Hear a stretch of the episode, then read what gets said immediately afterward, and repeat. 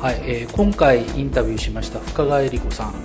深川さんですね結構おしゃべりなので話してる間に何を話したか忘れてしまうそうなんですね。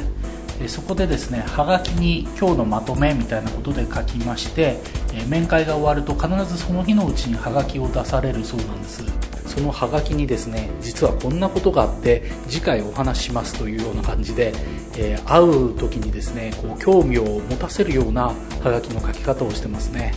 これはなかなか勉強になります、えー皆さんもですねぜひこのハガキの使い方ですね、えー参考にされるといいのかもしれないですね。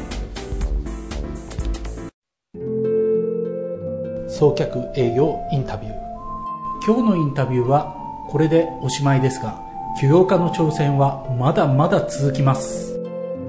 送客営業研究所インタビュー木村直義でした。